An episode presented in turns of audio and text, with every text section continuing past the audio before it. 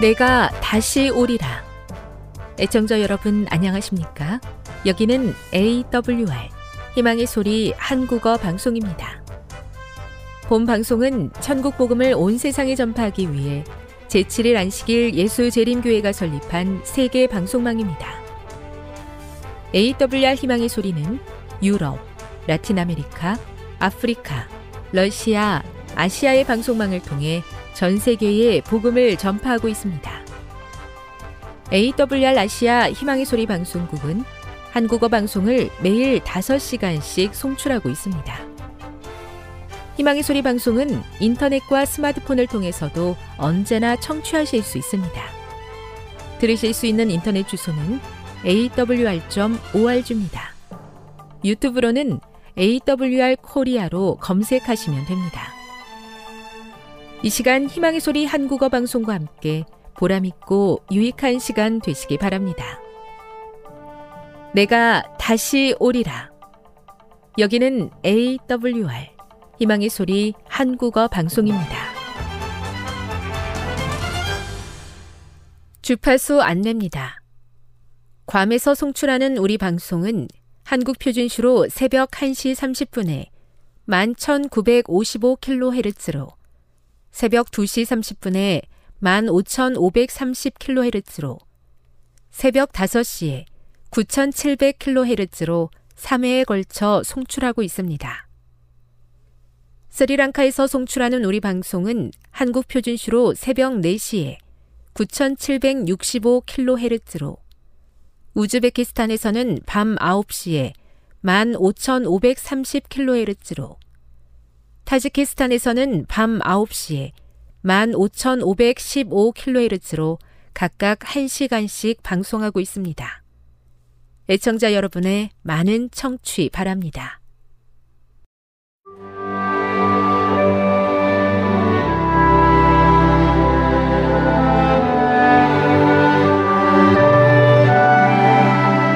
읽어주는 교과 첫째 날 9월 24일 일요일 그리스도 안에서 복받음 혹자는 에베소서를 신약 성경의 알프스라고 말했다. 에베소서 1장에서 등산 가이드인 바울은 우리를 순식간에 산등성으로 안내한다. 우리는 곧 숨이 차고 정상에서 바라보는 경치는 감탄을 자아내게 한다. 에베소서 1장을 묵상해 보라. 특별히 영감을 주는 것은 무엇인가? 산에 어떤 봉우리가 보이는가?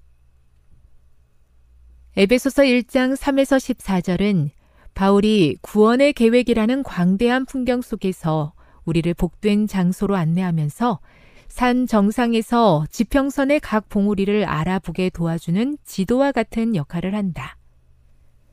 이 풍경은 영원 전의 과거로부터 시작해서 하나님의 은혜로 충만한 그리스도 안에서의 역사를 통해 영광의 미래에 이르는 구원의 역사 전체를 포괄한다. 신자들에 대한 하나님의 구원은 장세 전에 시작된 신성한 계획을 따라서 현재 우리의 삶에서 이루어지고 있으며 마지막 때에 완전하고 영광스럽게 성취될 것이다. 하늘에 있는 것과 땅에 있는 것이 모두 그리스도 안에서 함께 모이고 연합될 것이며 하나님의 충만한 때의 경륜이 성취될 것이다. 그때 우리는 하나님의 비밀을 온전히 알게 될 것이다. 또 현재 우리에게 주신 그리스도 중심의 구원이 만물을 구속하기 위한 하나님의 광범위한 계획의 중요한 부분임을 우리는 확신할 수 있다. 산 정상에 오르면 감사가 샘솟는다. 에베소서 1장 15에서 19절에서 바울은 신자들이 하나님께서 계획하신 구원을 경험할 수 있도록 기도하면서 하나님께 감사를 드린다. 우리가 생각하는 세상의 모든 권세들 위에 영원토록 다스리시는 부활하시고 승천하시고 높임받으신 그리스도를 가리키며 바울은 우리를 또 다른 가파른 오르막으로 안내하고 있다. 그리스도 예수 안에 나타난 하나님의 은혜로 우리는 오늘날 이 높은 산 정상에서 살아가고 있다. 교훈입니다. 높은 산 정상의 봉우리들을 안내하는 지도처럼 에베소서는 신자들에게 영원 전의 과거에서부터 영광의 미래까지의 구원의 역사를 포괄하여 보여준다. 묵상. 그리스도께서 창세 전에 그리스도 안에서 우리를 택하사 우리로 사랑 안에서 그 앞에 거룩하고 흠이 없게 하시려고 선택하셨다는 말씀의 의미를 생각해 보십시오. 적용. 우리는 세상이 존재하기 전에 그분 안에서 선택되었다는 말씀은 우리가 구원받기를 바라시는 하나님의 열망에 관해 우리에게 어떤 희망을 줍니까? 영감의 교훈입니다. 기쁨과 행복을 주는 구원 신앙. 예수님을 믿는 신앙은 기쁨과 화평과 행복을 준다. 우리가 성경을 연구하여 아버지께서 예수님을 세상에 허락해 주심으로 그분을 믿는 모든 사람이 구원을 받게 하신 그 무한한 은혜를 깨닫게 될 때, 우리는 우리에게 속한 모든 힘을 기울여 활동하게 되고 사람들에게 말할 수 없는 사랑을 주신 그분께 찬송과 찬양과 영광을 돌리게 될 것이다. 증언보감 2권 224 에베소서의 말씀을 통하여 하나님의 뜻을 보여주셔서 감사합니다. 말씀을 통해 하나님이 계획하신 구원을 경험할 수 있게 하옵시고 그리스도 안에서 이루시고 교회와 성도들에게 맡겨주신 하나님의 충만한 계획을 따르도록 하여 주시옵소서.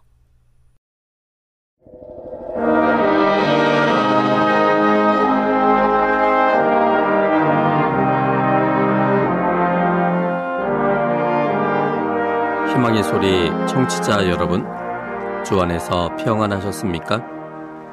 방송을 통해 여러분들을 만나게 되어 기쁘게 생각합니다. 저는 박용범 목사입니다. 이 시간 하나님의 은혜가 우리 모두에게 함께 하시기를 바랍니다. 이 시간에는 마침내 드러난 추악한 우리들의 모습 세 가지라는 제목으로 함께 은혜를 나누고자 합니다. 마침내 드러난 추악한 우리들의 모습 세 가지라는 제목입니다. 본문은 사무엘하 3장 1절로 39절입니다. 사울의 집과 다윗의 집 사이에 전쟁이 오래매 다윗은 점점 강하여 가고 사울의 집은 점점 약하여 가니라. 다윗이 헤브론에서 아들들을 낳았으되 맏아들은 암논이라. 이스라엘 여인 아히노암의 소생이요 둘째는 길르압이라 갈멜 사람 나발의 아내 되었던 아비가일의 소생이요. 셋째는 압살롬이라 그술왕 달매의 딸 마아가의 아들이요. 넷째는 아도니아라 학깃의 아들이요. 다섯째는 스바댜라 아비달의 아들이요. 여섯째는 이드르암이라 다윗의 아내 에글라의 소생이니 이는 다윗이 헤브론에서 낳은 자들이더라 사울의 집과 다윗의 집 사이에 전쟁이 있는 동안에 아브넬이 사울의 집에서 점점 권세를 잡으니라. 사울에게 첩이 있었으니 이름은 리스바요. 아야의 딸이더라. 이스보셋이 아브넬에게 이르되 내가 어찌하여 내 아버지의 첩을 통관하였느냐. 아브넬이 이스보셋의 말을 매우 분이 여겨 가로되 내가 유다의 개 대강이뇨.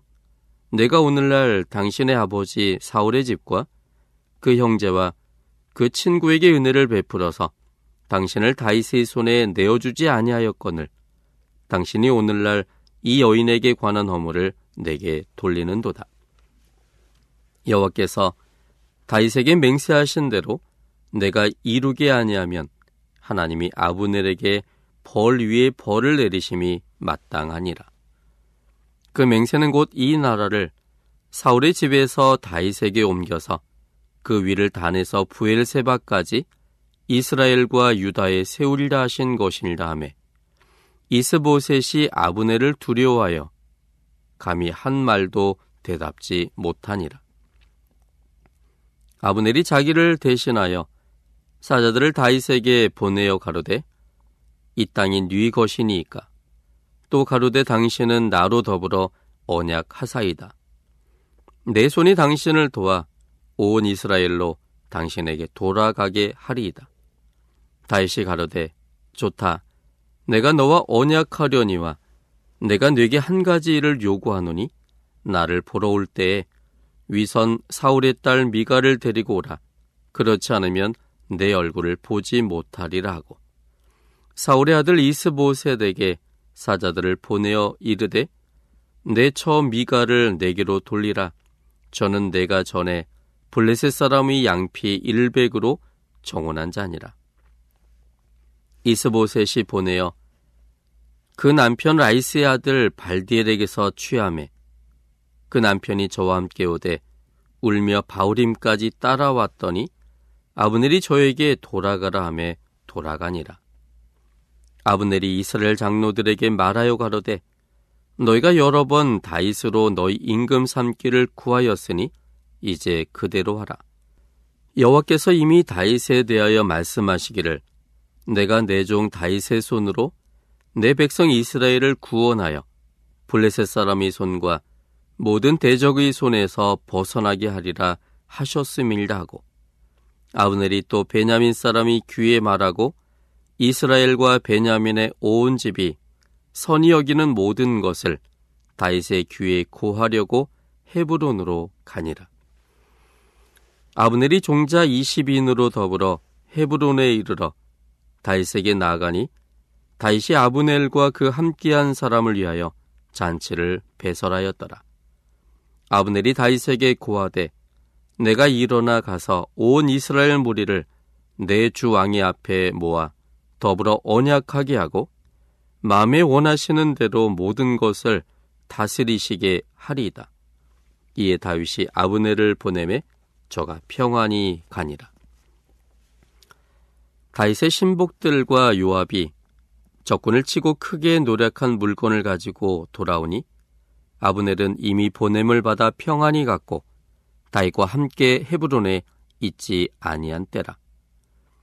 요압과 그 함께한 모든 군사가 돌아오매 혹이 요압에게 고하여 가로되 네리 아들 아브넬이 왕에게 왔더니 왕이 보냄에 저가 평안히 갔나이다. 요압이 왕에게 나아가 가로되 어찌하심이니까? 아브넬이 왕에게 나왔건을 어찌하여 저를 보내어 잘 가게 하셨나이까? 왕도 아시려니와 네리 아들 아브넬에 온 것은 왕을 속임이라. 왕이 출입하는 것을 알고 모든 하시는 것을 알려 함이니이다 하고 이에 다윗에게서 나와서 사자들을 보내어 아브넬을 쫓아가게 하였더니 시라 우물가에서 저를 데리고 돌아왔으나 다윗은 알지 못하였더라. 아브넬이 헤브론으로 돌아오매 요압이 더불어 종용이 말하려는 듯이 저를 데리고 성문으로 들어가서 거기서 배를 찔러 죽이니 이는 자기의 동생 아사엘의 피를 인함이더라. 그 후에 다윗이 듣고 이르되 네리 아들 아브넬의 피에 대하여 나와 내 나라는 여호와 앞에 영원히 무죄하니 그 죄가 요압의 머리와 그 아비의 온 집으로 돌아갈지어다. 또 요압의 집에서 백탁병자나 문둥병자나 지팡이를 의지하는 자나 칼에 죽는 자나 양식이 핍절한 자가 끊어지지 아니할지로다 하니라.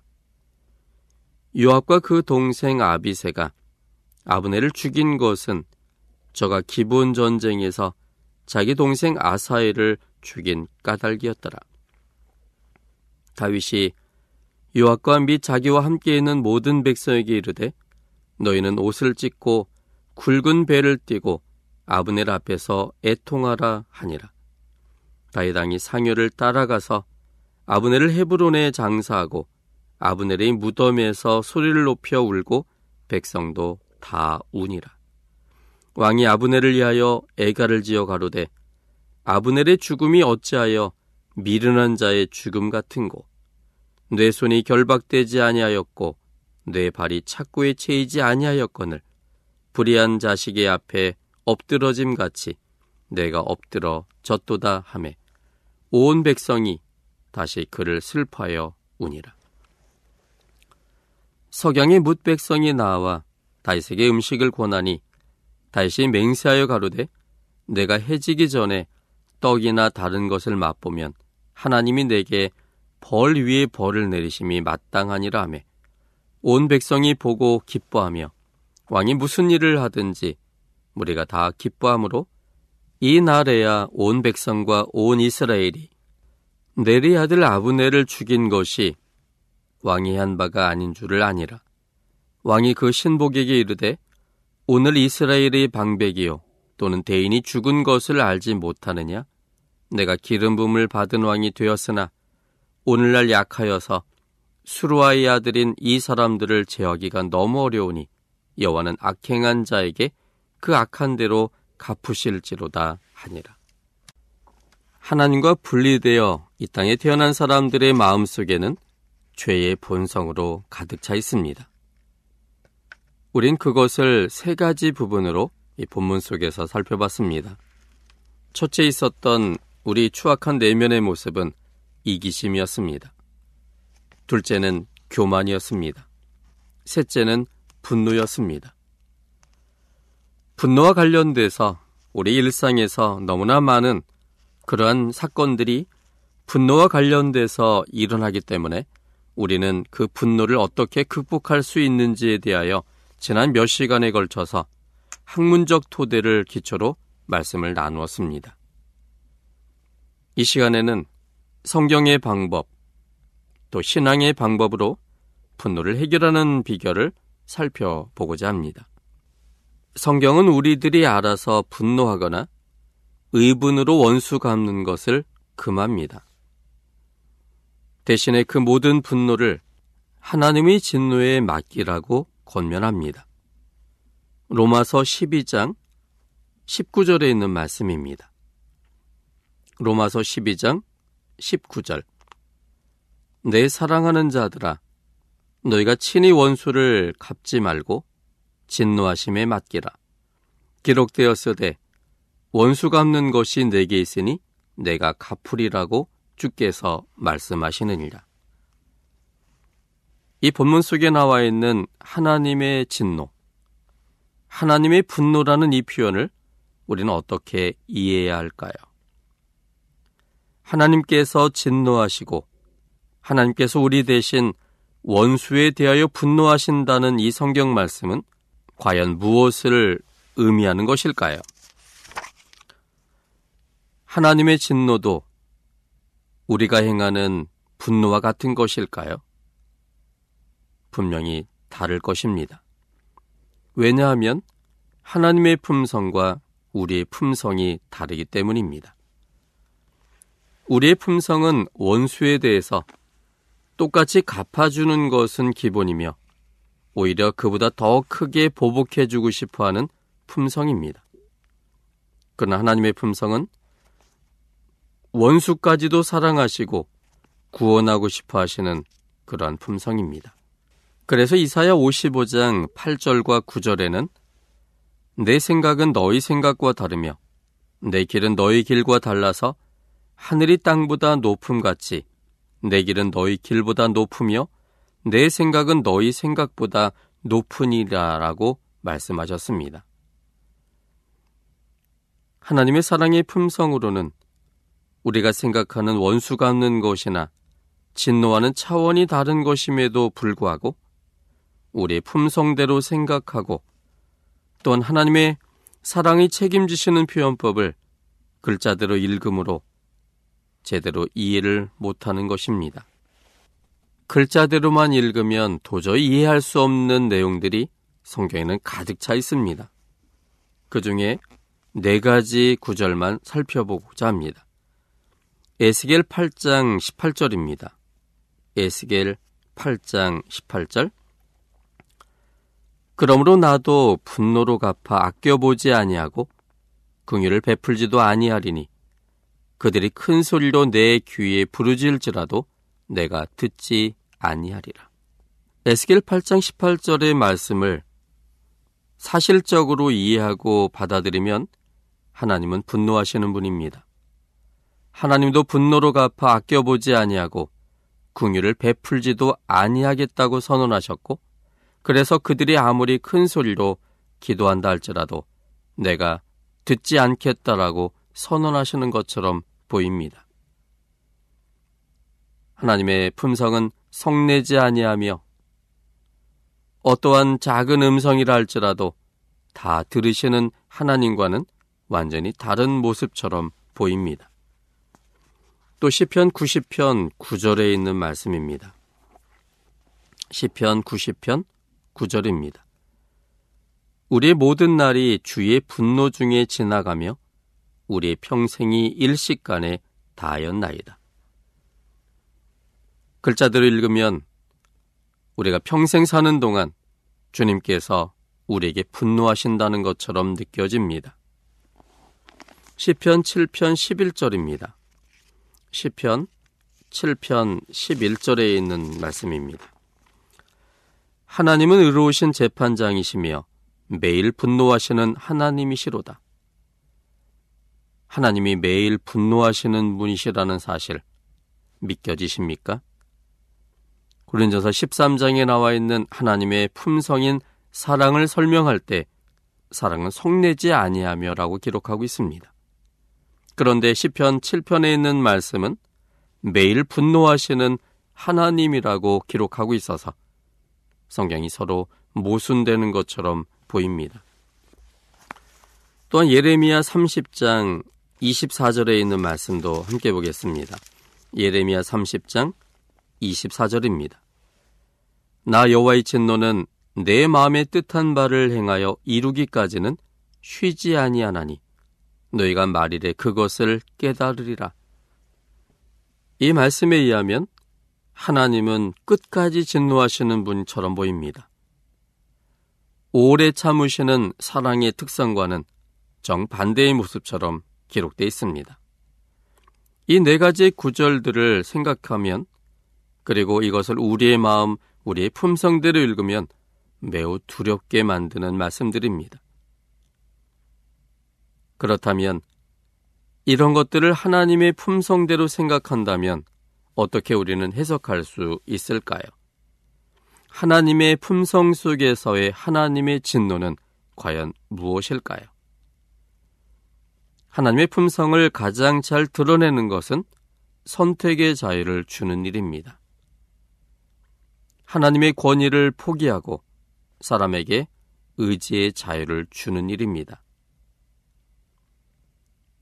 고린전서 13장에 나와 있는 사랑의 정의를 성경은 사랑은 무례행치 아니하고 또 사랑은 자기 유익을 굳지 아니한다라고 정의했습니다.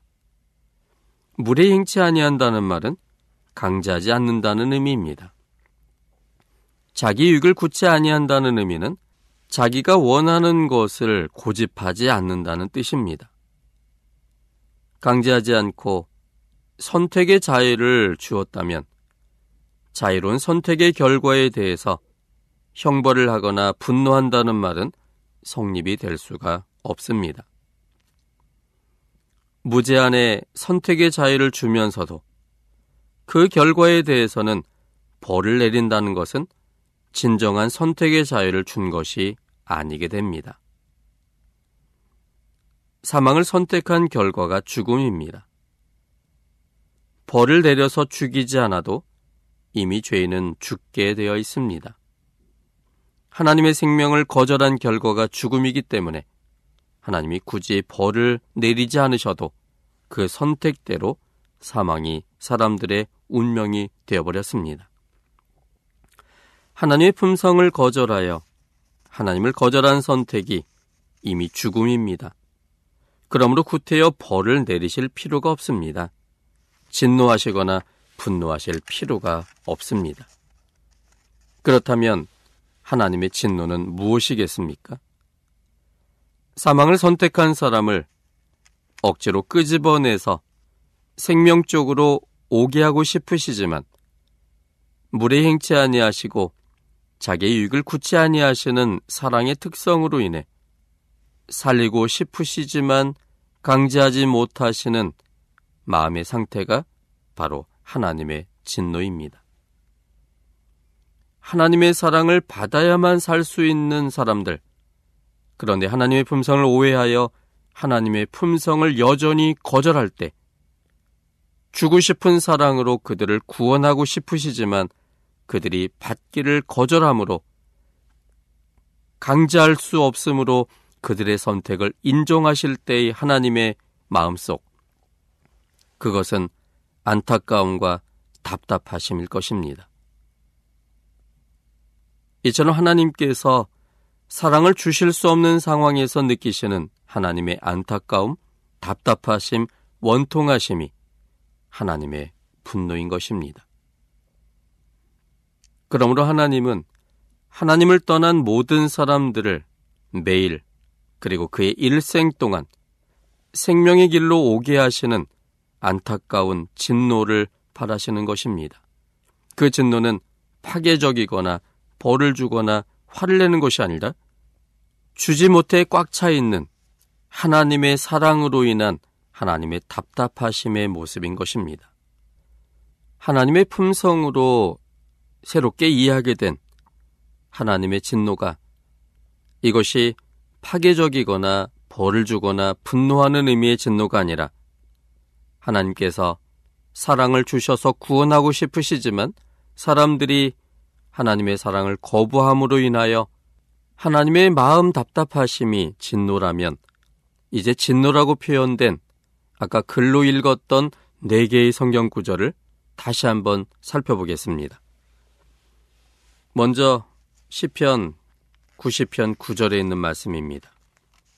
시편 90편 9절입니다. 시편 90편 9절은 우리의 모든 날이 주의 분노 중에 지나가며 우리의 평생이 일식간에 다였나이다. 여러분 이 구절이 어떻게 느껴지십니까? 우리 일생 동안 하나님께서 정말로 성질이 나는 분노를 한다는 의미일까요? 왜 하나님은 우리 일생 동안 주님의 진노를 바라시는 분이셔야 됩니까? 그것은 사람들이 일생 동안 죄의 본성에 따라서 언제든지 사망을 선택할 수 있는 사람들이기 때문에 하나님은 하나님의 사랑을 부어주셔서 그 사랑의 감동으로 하나님을 창조주와 구원자로 선택하게 하므로 생명에 연결되게 하는 일을 하나님이 해주고 싶은 분이시기 때문입니다. 그래서 우리가 사는 모든 일생 동안 하나님은 계속하여 우리에게 주님의 사랑을 쏟아 주고 싶다는 의미인 것입니다. 시편 7편 11절입니다. 하나님은 의로운 재판장이시며 매일 분노하시는 하나님이시로다. 그분의 사랑은 매일 매순간 우리에게 주고 싶으신 분이십니다. 그래서 그분은 하나님의 품성에서의 표현처럼 매일 분노하시는 하나님이신 겁니다. 예레미야 30장 24절입니다. 나 여호와의 진노는 내 마음의 뜻한 바를 행하여 이루기까지는 쉬지 아니하리니 너희가 말이래 그것을 깨달으리라.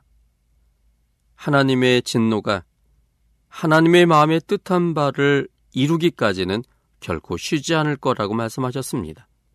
즉 우리의 구원을 위하여 우리가 구원을 받게 하기 위해서는 하나님이 포기하지 않는다는 뜻인 겁니다. 하나님의 열심이 결국 우리를 구원케 할 것입니다. 하나님의 원수가 아프심과 우리의 원수가 아픔은 다릅니다. 우리의 원수가 아픔은 복수지만 하나님의 원수가 아픔은 원수를 사랑하는 것, 즉 구원입니다. 요한계시록 6장 9절부터 10절에 있는 말씀입니다. 요한계시록 6장 9절로 10절에 있는 말씀을 함께 좀 보겠습니다.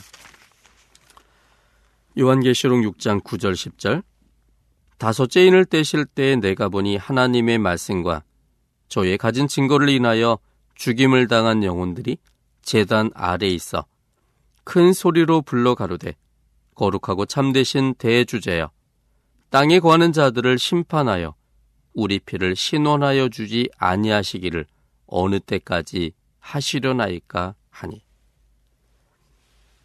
이것은 의인법으로 기록된 말씀입니다.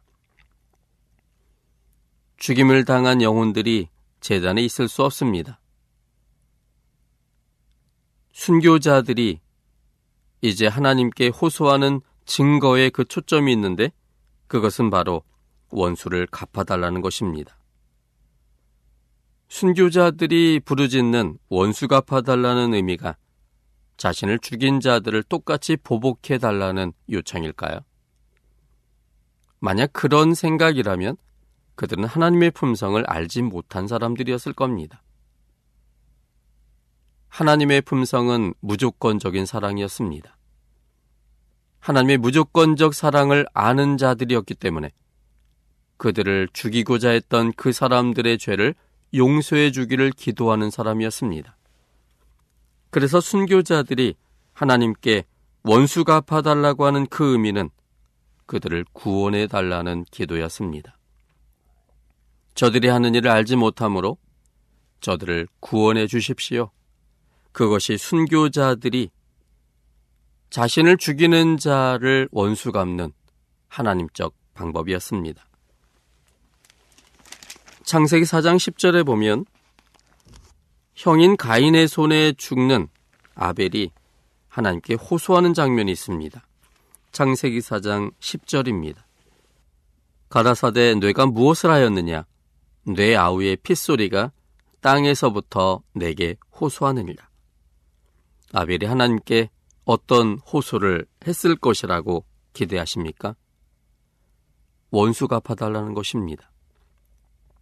그런데 원수 갚아달라는 그 내용이 나를 죽인 저 형 가인도 나와 똑같이 죽여달라는 것이 아니었습니다. 하나님의 품성을 한 하나님의 진노가 무엇인지를 아는 아벨의 호소는 하나님의 진노, 즉 사랑을 주고 싶지만 받지 않음으로 인해 답답하시는 주고 싶은 하나님의 품성대로 오해하고 있는 형 가인에게 하나님의 사랑을 보여주셔서 행위로 말미암는 구원이 아니라 주님의 품성에 대한 감동으로 인한 선택으로 인한 구원을 그도 받게 되기를 기대하는 이 아벨의 호소인 것입니다. 스테반을 죽인 사울에 대해서 원수 갚는 것이라면 그것은 바로 스테반을 죽인 사울의 구원이었습니다. 사도행전 7장 60절에 있는 말씀입니다. 무릎을 꿇고 크게 불러 가로되 주여 이 죄를 저들에게 돌리지 마옵소서 이 말을 하고 자니라. 이 구절은 스테반이 죽을 때 하나님께 기도한 내용을 말하고 있습니다. 스테반은 기도했습니다. 주여, 이 죄를 저들에게 돌리지 마옵소서.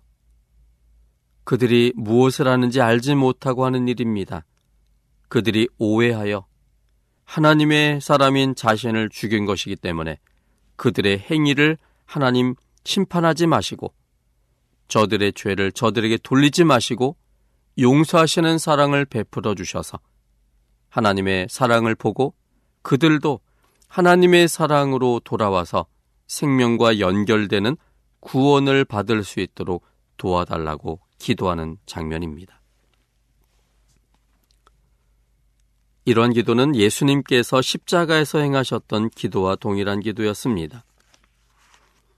예수님을 죽인 사람에 대해서 예수님의 원수 갚는 방법은 그들의 구원이었습니다. 누가복음 23장 34절에 있는 말씀입니다. 이 예수께서 가라사대 아버지여 저희를 사하여 주옵소서 자기 하는 것을 알지 못함이니이다 하시더라. 그들에 대하여 용서해 주시고 구원해 주는 것 그것이 예수님께서 원수 갚는 방법이었습니다. 그러므로 우리가 분노가 일어나서 분노를 바라고 원수를 갚고자 하면 우리는 우리의 품성대로 죽이는 분노를 바라고 원수에 대하여 크게 보복하고 복수함으로 사람에게 사망이 되기 때문에 원수를 구원하시는 하나님께 맡기라고 성경은 권면한 것입니다. 우리가 인간적 화를 내는 분노를 멈추어야 합니다. 하나님적 진노에 하나님의 진노에 그 사람들을 맡겨야 합니다. 그럴 때 사랑을 주고 싶어서 그리고 구원하고 싶으신 하나님의 사랑에 의하여 그들도 그들이 간 잘못된 길을 돌이키고 하나님의 사랑에 반응하여 구원받는 사람이 되기 때문입니다. 그러므로 성경의 분노를 극복하는 방법은 내가 분노하는 것이 아니라 하나님의 구원하고자 하시는 하나님의 사랑에 맡기는 것입니다. 지금 여러분께서는 AWR 희망의 소리 한국어 방송을 듣고 계십니다.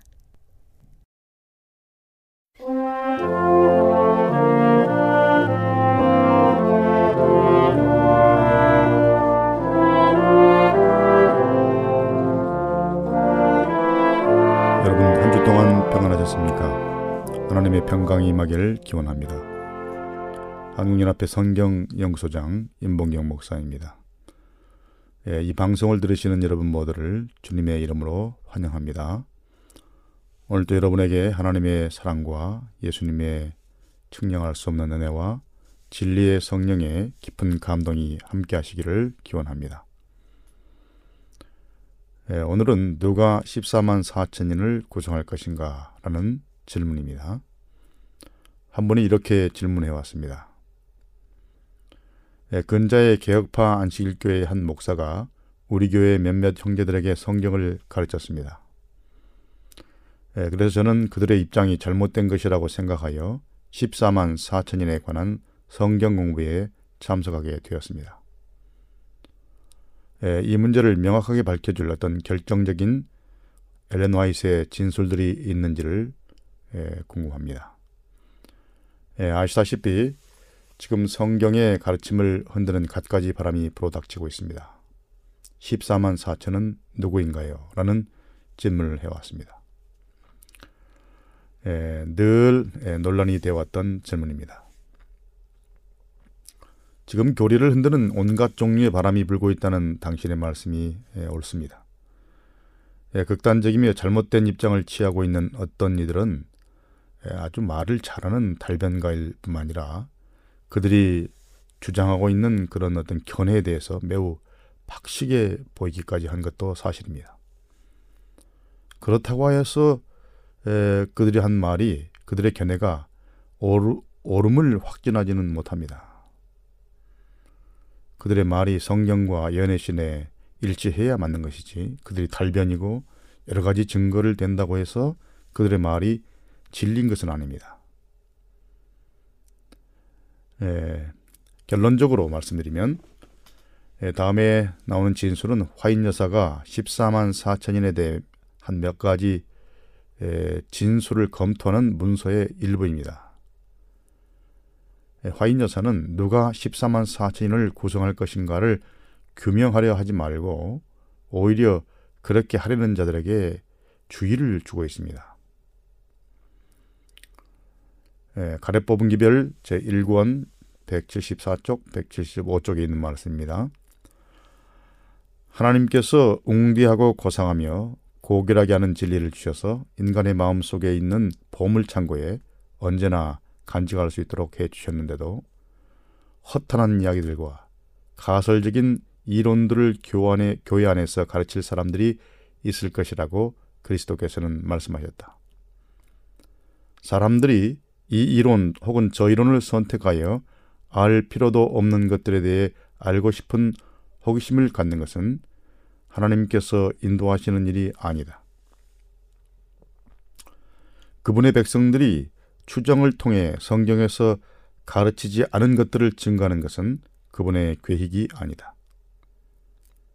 어떤 사람이 14만 4천인에 속하게 될 것인가 하는 등의 영적으로 전혀 도움이 되지 않은 문제들을 가지고 신자들이 논쟁을 벌이는 것은 그분의 뜻이 아니다. 하나님을 택하, 하나님의 택하심을 입은 사람들은 잠시 후에 틀림없이 이것을 알게 될 것이다. 라고 예, 말했습니다. 예, 그러니까 엘렌 와이스의 의도는 예, 우리가 자세히 알지도 못하고 또는 꼭 알아야 하는 영적으로 도움이 안 되는 걸 가지고 논쟁을 벌이는 것이 그분의 뜻이 아니다라고 예, 말했습니다. 또 다음의 얘기에 주목해 주시기 바랍니다. 예, 화인 여사의 사무실에서 일했던 예, 아주 중요한 비서 중의 하나인 예, C 크라이슬러로부터 에, 퍼시픽 연합회의 회장에게 보내진 다음과 같은 편지는 에, 그가 화이짬에게 요청하여 작성, 작성된 것인데요. 14만 4천인이 다른 나라 사람은 아니고 오직 미국인들만으로 구성될 것이라는 가르침과 어, 그녀가 어떤 에, 관련을 가지고 있는지를 검토하기 위해서 작성된 것입니다. 엘렌 화이시 과연 14만 4천인이 오직 미국 사람들만으로 구성될 것이라고 그런 주장을 했는지를 검토하기 위해서 써진 편지입니다. 잘 들어보시기 바랍니다. 에, 화인 여사는 나에게 지시하여 불확실한 것을 확실한 것처럼 제시하고 신비에 속한 것을 드러난 진리처럼 주장하는 것은 위험하며 결국 낙, 낙담에 빠지게 할 것이라는 것 외에 다른 추가적인 빛을 갖고 있지 않다고 당신에게 알려주라고 말했습니다. 그녀는 개인적인 추측이 아니라 참된 토대인 성경에 기초하여 가르침을 세우라고 제안을 해왔습니다. 그녀는 내가 당신에게 보낸 편지에 다음과 같은 말을 포함시킨 사실을 알고 기쁨을 표했습니다. 14만 4천인의 정확한 의미가 무엇인지 관한 문제에 대해 엘렌 화이트 자매는 거듭거듭 침묵이 웅변이다라고 권면했습니다. 라고 말했습니다. 그러니까 엘렌 화이트이 13만 4천인에 대해서 침묵이 웅변이다 이런 주장을 했다는 것입니다. 에, 그녀는 또한 내가 다음과 같은 글로 글을 마무리한 것을 듣고 호의적으로 평가하였습니다. 또 이렇게 말했습니다. 지금 내가 아는 바로는 이 문제에 대해 온전한 진리를 아는 사람이 없을 뿐더러 우리가 요단강 저편에 있기 전엔 알수 없을 것입니다. 라고 그 14만 4천에 대해 논란하는 사람들에게 그렇게 말을 했습니다. 예, 편지로서 14만 4천이 누, 누구인가? 누가 그들을 구성할 것인가? 라는 예, 이 주제는 사실 중요한 문제가 아니라는 것입니다. 결론적으로 말해서 이 문제를 가지고 논쟁을 벌이거나 영생에 중요하지 않은 이 문제를 가지고 교회에 분란을 일으키지 말라는 것입니다. 그러나 엘렌 화이트의 기록 글에 비추어 볼 때 14만 4천에 대해 명백해 보이는 점은 이것입니다. 각 시대의 대장투 648, 649쪽에 보면 14만 4천인에 관한 가장 중요하고도 기본적인 진술이 들어 있습니다. 좀 길지만 읽어보겠습니다. 잘 들어보시기 바랍니다. 짐승과 그의 우상과 그의 이름의 수를 이긴 자들의 무리가 보좌 앞에 있는 수정같이 맑은 바다, 불이 섞인 유리바다, 하나님의 영광으로 찬란하게 빛나는 바닷가에 모인다. 땅에서 구속받은 14만 4천 명은 하나님의 검은 고를 손에 들고 어린 양과 함께 시온산에 서 있다. 많은 물소리 같고 큰 내성 같은 검고 타는 자들의 검고 타는 소리가 들린다. 그리고 그들은 보좌에서 새 노래를 부른다. 그 노래는 14만 4천 외에는 아무도 배울 수 없는 노래이다. 그것은 모세와 어린 양의 노래 곧 구원의 노래이다. 그 노래는 14만 4천 외에는 아무도 부를 수 없는 노래다. 왜냐하면 그것은 그들의 체험의 노래, 곧 다른 어떤 사람도 체험하지 못한 경험의 노래이기 때문이다. 그들은 어린 양이 어디로 인도하든지 따라가는 자며 살아있는 자들 가운데서 땅으로부터 끌어올림을 받은 자들이다. 그들은 처음 익은 열매로 하나님과 어린 양에게 속한 자들이다. 이는 또한 이는 큰 환란에서 나오는 자들이다. 그들은 개국 이래로 그때까지 없던 환란의 시기를 지내고 야곱의 환란을 견디어 하나님의 심판과 형벌이 마지막으로 내릴 중보자 없이 선 자들이다. 그러나 그들은 어린 양의 피에 그것을 씻어 회개하였으므로 구원을 얻은 자들이다. 그들은 그 입에 거짓말이 없고 하나님 앞에 흠이 없는 자들이다. 그들이 하나님의 보좌 앞에 있고 또 그의 성전에서 밤낮 하나님을 섬김에 보좌에 앉으신 이가 그들 위에 장막을 치실 것이다. 그들은 이 세상이 기근과 질병으로 황폐해지고 태양이 심한 열로 사람들을 태우는 광경을 목격하고 그들 스스로도 고통과 기가를 당하였다. 그러나 이제는 저희가 다시 줄이지도 아니하며 목마르지도 아니하고 해나 아무 뜨거운 기운에 상하지 아니할지니 이는 보좌 가운데 계신 어린 양이 저희의 목자가 되사 생명수 샘으로 인도하시고 하나님께서 저희 눈에서 모든 눈물을 씻어 주실 것임이로라라고 말하고 있습니다. 자, 이 문맥을 읽어보면 분명해 보이는 점 몇 가지가 발견됩니다.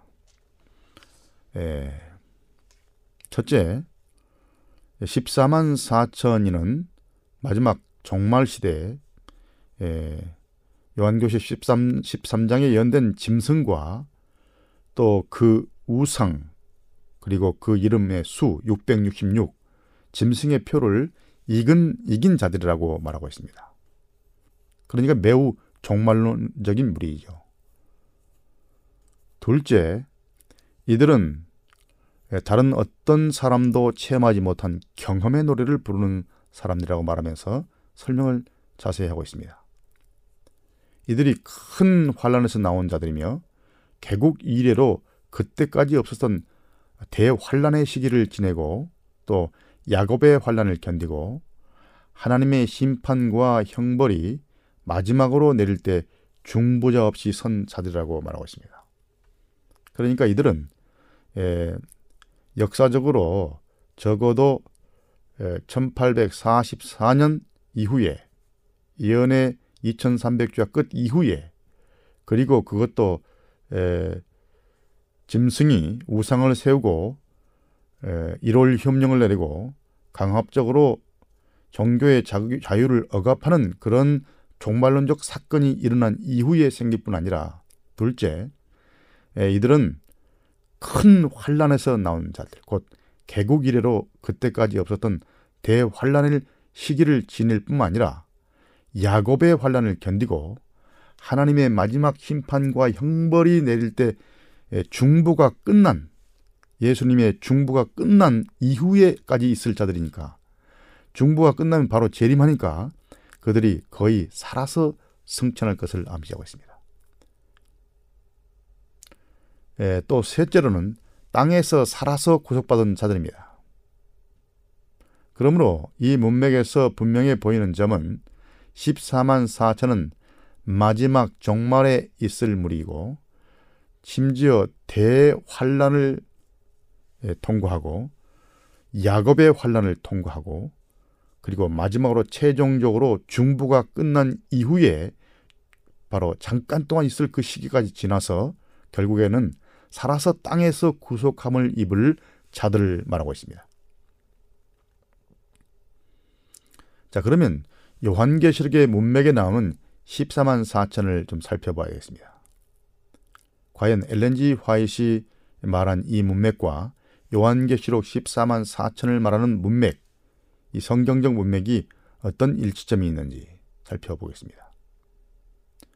요한계시록 14만 4천은 요한계시 나타나는 14만 4천이는 이렇게 14만 4천이라는 칭호로 단 두 번 요한계시록 7장 1절로 8절과 14장 1절로 5절에만 나옵니다. 두 번 나옵니다. 그러면 우리는 요한계시록의 문맥에서 14만 4천이 무엇인지를 1차적으로 예, 살펴봐야 합니다. 요한계시를 보기 전에 다른 구약의 어떤 말을 가지고 어떤 선입관적 개념을 가지고 14만 4천인을 해석하면 안 되겠습니다. 자, 요한계시록의 문맥에서 14만 4천이라는 숫자는 많은 사람들의 추측을 자는 신비스러운 수 가운데 하나입니다. 14만 4천 어떤 무리를 말하는가? 또 그들이 나타나는 시기는 언제인가? 아, 이들은 7장 후반부에 나오는 셀 수 없는 큰 무리 그리고 12장에 나오는 남은 무리와 어떤 관계가 있는가? 14만 4천은 문자적인 수인가 상징적인 수인가? 아, 이런 질문들이 에, 제기되고 있습니다. 재림교인들 가운데서는 14만 4천인의 신원에 관해 두 가지 견해가 지배적으로 나타나고 있습니다. 예, 논쟁이 되는 주제는 이것이죠. 다른 것은 엘렌지 화이트의 증언과 일치하지만은 어떤 이들은 14만 4천과 요한계시록 7장 후반부에 나오는 셀 수 없는 큰 무리가 동일한 무리라고 보고 있고 또 다른 사람들은 그 14만 4천과 셀 수 없는 큰 무리가 다른 무리로서 14만 4천은 종말론적 무리고 살아서 승천한 무리이고 셀 수 없는 큰 무리는 모든 시대에 구속받은 무리를 나타낸다. 이렇게 주장하고 있습니다.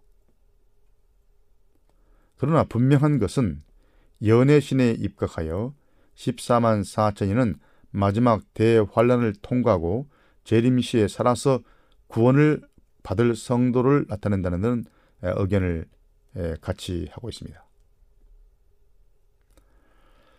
자, 그럼 다음 시간에 요한계시록의 직접적인 문맥을 살펴보면서 이런 질문들을 검토해 보도록 하겠습니다. 오늘은 여기까지 하고 다음 시간에 또 뵙겠습니다. 여러분 다음 시간까지 에, 여러분의 가정에 하나님의 평화가 임하기를 기도합니다. 안녕히 계십시오.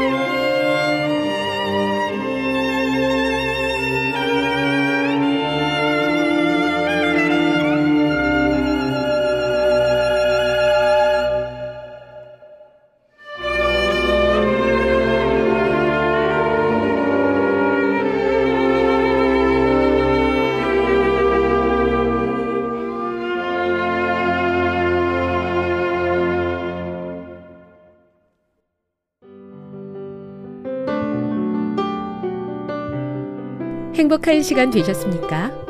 지금까지 여러분께서는 AWR 희망의 소리 한국어 방송을 청취하셨습니다. 방송을 청취하시고 문의를 원하시는 분은 우편번호 02461 대한민국 서울시 동대문구 이문로 1길 11 희망의 소리 방송부 앞으로 편지나 엽서를 보내주시거나 지역번호 02-3299-5296에서 8번으로 전화 주시기 바랍니다. 지금까지 함께 해주신 애청자 여러분들께 감사드립니다. 애청자 여러분, 다음 이 시간까지 하나님 안에서 늘 평안하십시오. 감사합니다. 내가 다시 오리라. 여기는 AWR 희망의 소리 한국어 방송입니다.